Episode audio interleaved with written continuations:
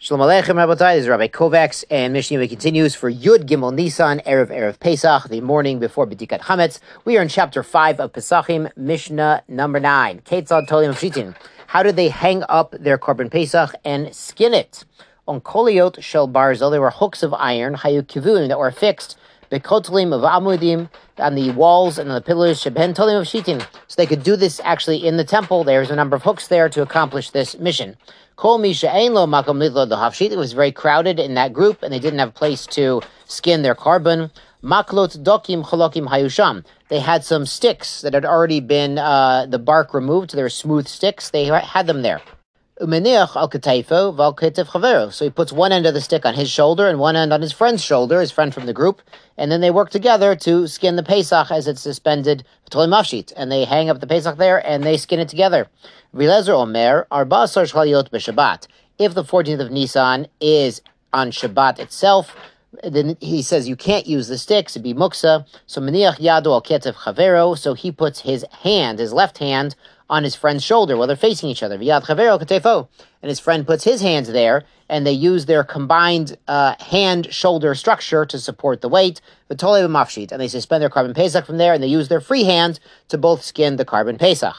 Now, in this case, the sages would still allow using the sticks on Shabbos because they hold it's not muksa, that they're usable as a kli. And if you say it is muksa, then it's a shvut that is needed for the avoda. So they would say that handling these sticks is a necessary part because you've got to skin the animal to actually get the kishkas out and roast it, as we'll see. But in any event, Rabbi Eliezer's method does sound like a, a great deal of, of teamwork and uh, achdus.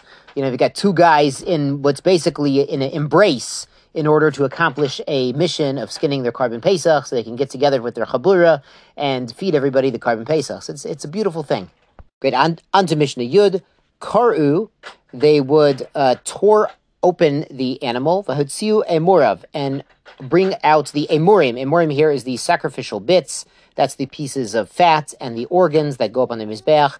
The tanu b'mogis, they put them in a bowl, vehiktiru mizbeach, and they would be burned on the mizbeach. A Kohen would have to bring them up on the mizbeach. This hafshata, this skinning and um, cutting up part could be done by non-kohanim, but actually bringing the emurim, the sacrificial limbs, has to be done by kohanim. Yatztakat Rishona, the first group would leave, but Yashvala Baharabait, and they would sit on Har HaBayis. Now this is talking about, and they, they would they would uh, consume their korban Pesach sitting on Har HaBayis. So this is talking about when it's Shabbos.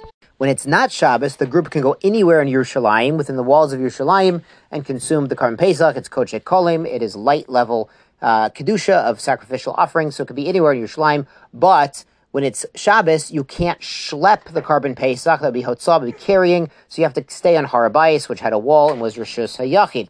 So that was the first group. Shnia Bechel. The second group would be in the Chel, that was just the area just outside of the temple. It also had a wall, which the Yavanim famously breached uh, for their purposes. It's talked about by Hanukkah. Shlishit. Third group, Imkoma Omedet. They would stay in their place in the temple courtyard, but they had to be standing. So they had the zechus to to uh, roast and eat their korban pesach in the courtyard of the temple. But the rule in the courtyard of the temple is no one can sit down there except for the Malchus Beis David, the king who comes from David Melech. So they had to do it standing up. So it's a zechus, but it could be uncomfortable. Uh, when it got dark, they all all three groups roasted their Pesach. Yashub Kochachem, and tomorrow chapter six, God willing.